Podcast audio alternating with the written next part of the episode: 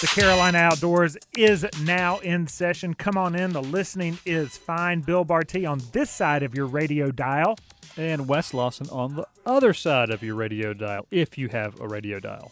So many people may not, even because the podcast highlights of the Carolina Outdoors is alive and well. We're glad uh, for those of you who are listening that way uh, to subscribe and listen, and all the rest of you who may be going to work early on a Saturday morning, going out to play early on a Saturday morning, or doing some early chore in between.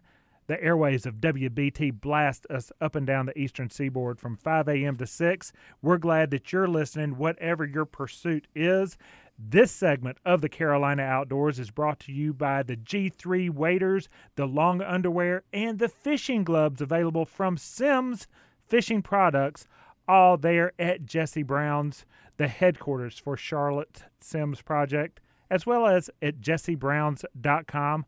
Shop in and fish comfortably. And Wes, with that being said, fishing comfortably is something for us to talk about because – fishing does not stop during the month of January. It doesn't, you know, and people think that once it gets cold, uh, somehow the fish disappear. They maybe go on vacation, they go to Florida. I don't know. But this is a great time in the Carolinas to be fishing, whether it's mountain trout, bass, panfish, or heading to the coast. I might make the case, I will make the case, this is a better time to be fishing when it's about catching fish than in the summertime when we think that's a great time to go fishing. Well, and it's funny because weather does uh, correlate a little bit. In the north, uh, many times bass are accustomed to the lower temperatures. So, this warm water fish, the largemouth bass, one of the uh, leaders of freshwater sport fishing, um, can stay healthy uh, as far as activity goes year round. But in the south, when cold weather comes like this, it's a cold, uh, uh, cold temperatures will sit it down. It'll become a little bit more lethargic, not move as much. Its tolerance is not as great for the cold water. So, with that, we have to change it up a little bit. Now, Chris Hart is our Simms mm-hmm. fishing rep from Southeast Trading, and we had a little bit of a chance, opportunity, if you will, to talk with him. He's a previous Bass Pro, so he made his living on the tournament schedule, traveling all over the U.S. bass fishing. So we asked him for a few insights on his success catching bass in the winter. Yeah, sure, Bill. Um, you know, this is one of my favorite times of year to fish. Uh, if you can find a little bit of a warm spell, you can get out there and uh, really enjoy some outside time without having to battle with everybody else like in the spring and summer when the lakes get crowded. So, yeah, you know, wintertime fishing is pretty simple. You look for a really vertical structure, uh, like bluff walls, the ends of bluff walls, um, any place that the fish can suspend or move up and down in the water column quite a bit. And, uh, you know, essentially your choice of baits in the conventional world um, would be float and fly, blade baits, deep running crankbaits, um, I still like a swim bait in the wintertime as well. And uh, your bigger profile jigs and stuff like that, working them on the ledges and also basically, you know, using utilizing the float and fly and some of the swim bait stuff to target the fish that are suspending out off those ledges. So those are good insights from Chris Hart. You know, it's always good to hear from Chris. I mean, he does, like you said earlier, have quite the pedigree there, having been one of the few fly fishing competitors in the Bass Pro Tour. He knows what he's talking about. He does, and of course, now he travels the Southeast purveying fine goods like Simms products that we have at Jesse Brown's. In fact, Simms is the last domestic wader manufacturer that there is.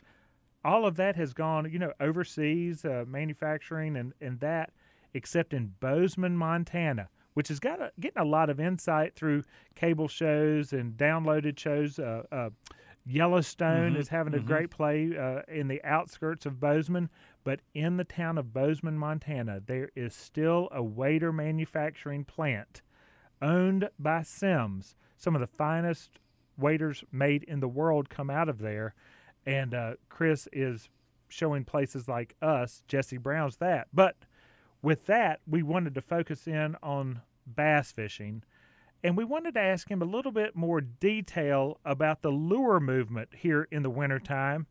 are we trying to just move the lures around a little bit, or do we need to put it right in front of these fish's faces for an aggression strike at least? You know, it's a little bit of both. You can move them, uh, you know, the classic jerk bait fishing in the wintertime and, uh, you know, the, the jig fishing and stuff like that is the larger profiles are to kind of pique some interest in the wintertime, get them to come over and look at it.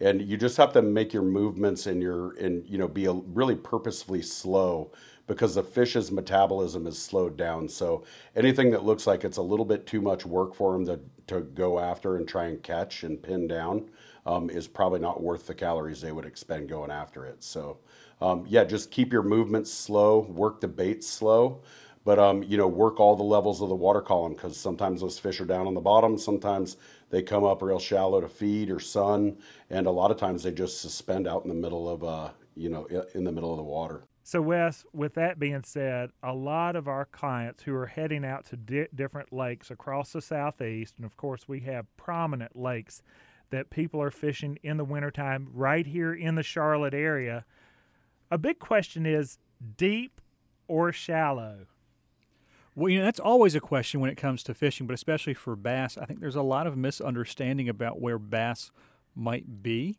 where they like to hide, where they feed, and where they spawn. But it's really going to be a temperature, a weather, and climate kind of scenario depending on the water in which they live. The water in which they live, and also the warmth that they are getting mm-hmm. in these cold weather mm-hmm. months. So we asked Chris to go into detail on where the fish are getting their warmth is it just from the sun, or is it also from structure? Yeah, and that's that's really why the, uh, in my opinion, wintertime fishing for bass is really all about that vertical structure because they like to have something you know next to them. So if they're 20 feet deep, but there's still a little bit of a ledge there on a on you know a vertical bluff wall, they have something to kind of relate to as that structure. So that's why those are my big wintertime. Uh, you know, probably the number one place that I like to fish is bluff walls in the winter so much of it is not just about the fish. A lot of it has to do with the fishermen or the anglers to open it up to everybody. So here we are talking to a former professional bass fisherman about how to catch these bass, but oftentimes it's about us sitting in a boat or, or, or chasing across a lake. How do we stay warm? Well, that's a great question, and it, and I think there's got to be a solution in a place like Jesse Brown's Outdoors.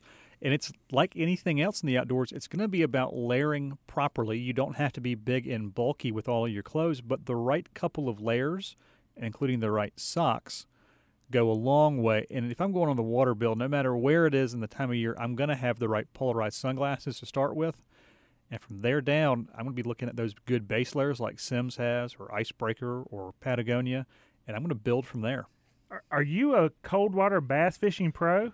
You know, I could be uh, in a different lifetime. Uh, if not, you are an outfitter. That's the voice of Wes Lawson, GM of Jesse Brown's on hand here on the Carolina Outdoors. I'm Bill Barty, longtime host of the Carolina Outdoors. We come in each week to break down four different listening segments for you. Hopefully, along the way, you'll learn about a place to go, a thing to do, or the people that are making these things happen. Wes, you just hit it on the head as we talk about wintertime bass fishing. Oftentimes, we're talking about fly rodding, we're talking about going to the mountains, going to Montana, going to the Bahamas, going to Belize, or somewhere. But right now, we're talking about catching bass in the wintertime. And on that topic, I think you covered it as layers proper equipment, how to be prepared for being out there and enjoying um, our Carolina outdoors bass fishing in wintertime.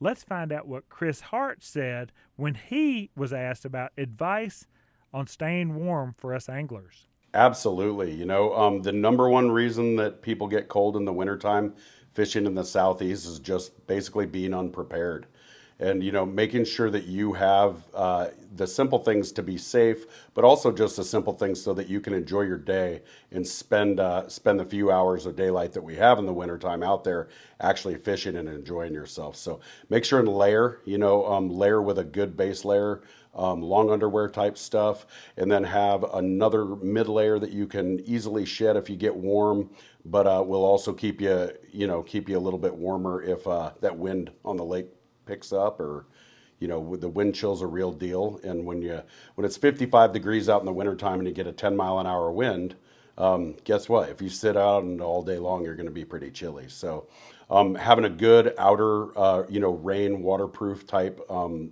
rain suit you know we we make them from 200 or i'm sorry $400 for the set up to $1200 for a set of them uh, you know, and they're actually all really, really good and really good at keeping you dry and keeping those uh, those layering pieces underneath you dry, which are going to keep you warm. Another thing I love, and this isn't a company plug or anything like that, but uh, you know the hot hands hand warmers. I love them. I always use them. Um, and if you, if you fish with kids at all, make sure even even in the spring that you have hot hands hand warmers because they'll make your completely make your day a lot easier. Good insight from Chris Hart of Simms Fishing Products, also the leader and owner of Southeast Trading, who purveys Simms Fishing Products in fine establishments just like Jesse Brown's Outdoors. That's where Wes Lawson and Bill Barty, that's where we hang our hat through the week outfitting people for different pursuits, helping them be comfortable, whatever those pursuits, each in their own individual pursuits, is what we are catering to. You can visit us there in the Sharon Corners Shopping Center, or you can check us out at jessebrowns.com. This portion of the program is brought to us by the Simms Fishing Products available at Jesse Brown's. And Wes, I did this to you last week. I did it to TJ last week as well. For those of you who want to go back and listen, highlights of the Carolina Outdoors is available wherever you listen to podcasts. iTunes, Spotify, and on and on mm-hmm. if you're mm-hmm. not up early listening to us via the airways of WBT. But Wes, I put it to you, I put it to TJ, the coldest place that you had been. I kind of put it to Chris, the coldest place he had gone fishing but I think he finked out on his answer. Yeah. So I mean, where how cold have I been? Is that what you're asking me? Well, I, we brought it up last week a, a bit. Uh, uh, uh um, yeah, but uh, and I don't want to surprise because I can remember. I, am not going to give a fancy answer. It was a it was the coldest place I'd been. TJ said Clover, South Carolina.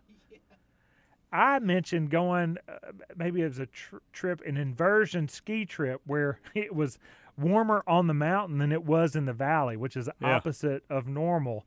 Um, I will tell you, the coldest I had been fishing is not extravagant at, at all. It was in Brevard, North Carolina, and I had to lay my rod down in the water mm-hmm. To melt the guides because they would ice up yeah. as soon as the air temperature hit. I don't know if you have one to put you on the spot. Do you have a coldest memory yeah, oh, yeah, for fishing? sure. I mean, so you know, in college, I worked on a dude ranch in Wyoming in the Bighorn Mountains, uh, and, and, it gets cold, but you know, it also gets hot in the summertime. But I was, I got there early, second week in May, and the um, it was cold enough, Bill, that the the water in the toilet bowl would freeze every night.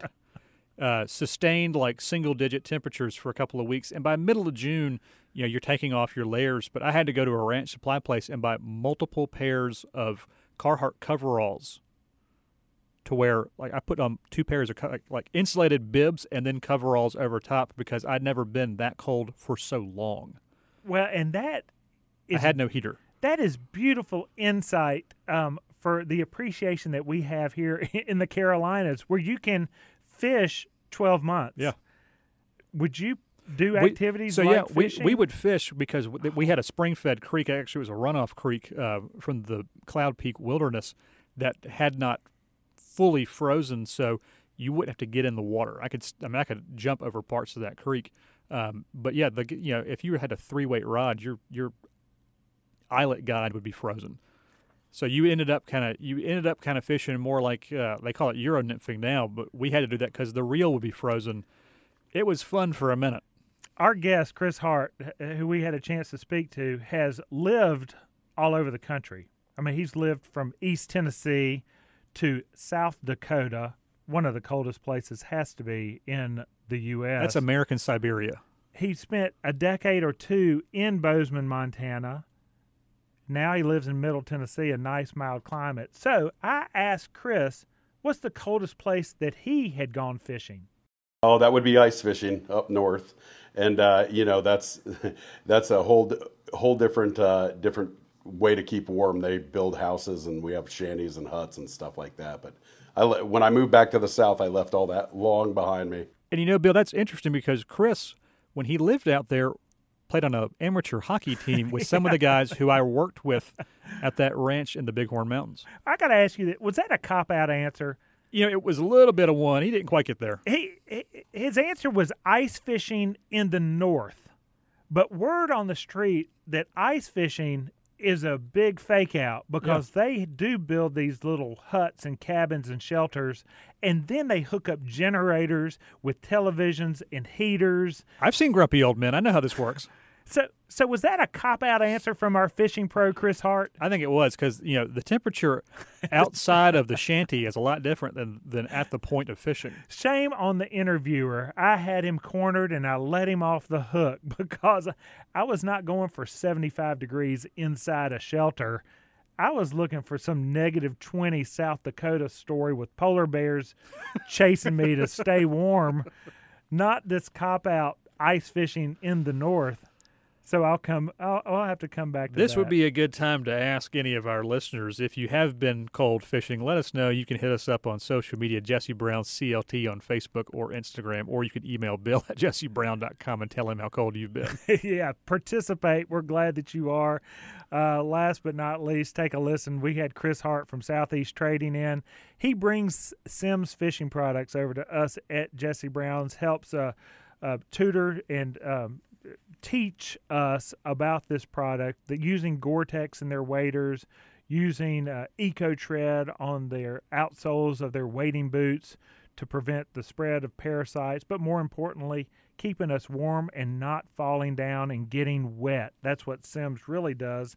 He spent a bunch of years fishing for bass um, on the tour, if you will, as a professional we asked him if he had any future tourneys coming up, especially in wintertime. You know, I'm, most of the tournaments that I that I fished in the past were mostly spring, summer, and fall tournaments. Um, you know, it's it's it's a little bit more of a uh, of a safety issue in the wintertime, having all those boats out on the water and stuff like that. So I focus mostly on on mid season. Most of the winter winter season um, for me is just for fun fishing. Well, thanks to Chris Hart from Simms for joining Wes Lawson, Bill Barty that's a little look into wintertime bass fishing. You know, next time we get Chris around, we need to talk to him about some of the celebrities he has happenstance bumped into and taken fishing throughout his life because he is a uh, he's a storyteller. I know a couple of them. Uh, we'll have to get into detail. Sam Elliott, we mentioned earlier, Bozeman and uh, Yellowstone. That shows. Uh, uh having a lot of mm-hmm. popularity mm-hmm. for a lot of viewers, and it's uh, located there, ranchers in Montana. Uh, but Sam Elliott was one of the people who came in who went fishing with him. We get him to go into detail with that. Uh, also, he now lives in Middle Tennessee, which we all know is the home to a lot of country music singers. So he spends a lot of time fishing and playing music because that's another little sideline that he does with people that we get to hear on the radio every day. He knows in a mm-hmm. different light mm-hmm. um, as anglers, sportsmen, and people pursuing things outdoors. It'd be a lot of fun. You know, it's always good having Chris around. He's a great uh, representative of his industry. And one of the things I like about that, Bill, is things you mentioned about Simms. They're not making these changes just because they're making changes to the product because sportsmen and outdoors folks really do respect the waters in which we fish. Well, and here on the Carolina Outdoors, we want you to have success in whatever your pursuit is. You can contact us seeking out that success with our support at Jesse Brown's Outdoors. Also, check us out at jessebrowns.com. We're taking people out fishing all the time, providing advice for fishing around the world and travel around the world. And we have access to people just like Chris Hart, who was able to share his wisdom from the years he's had pursuing bass and other things in our Carolina outdoors and beyond. Let's take a quick break. He's Wes Lawson. I'm Bill Barty. You're listening to the Carolina Outdoors.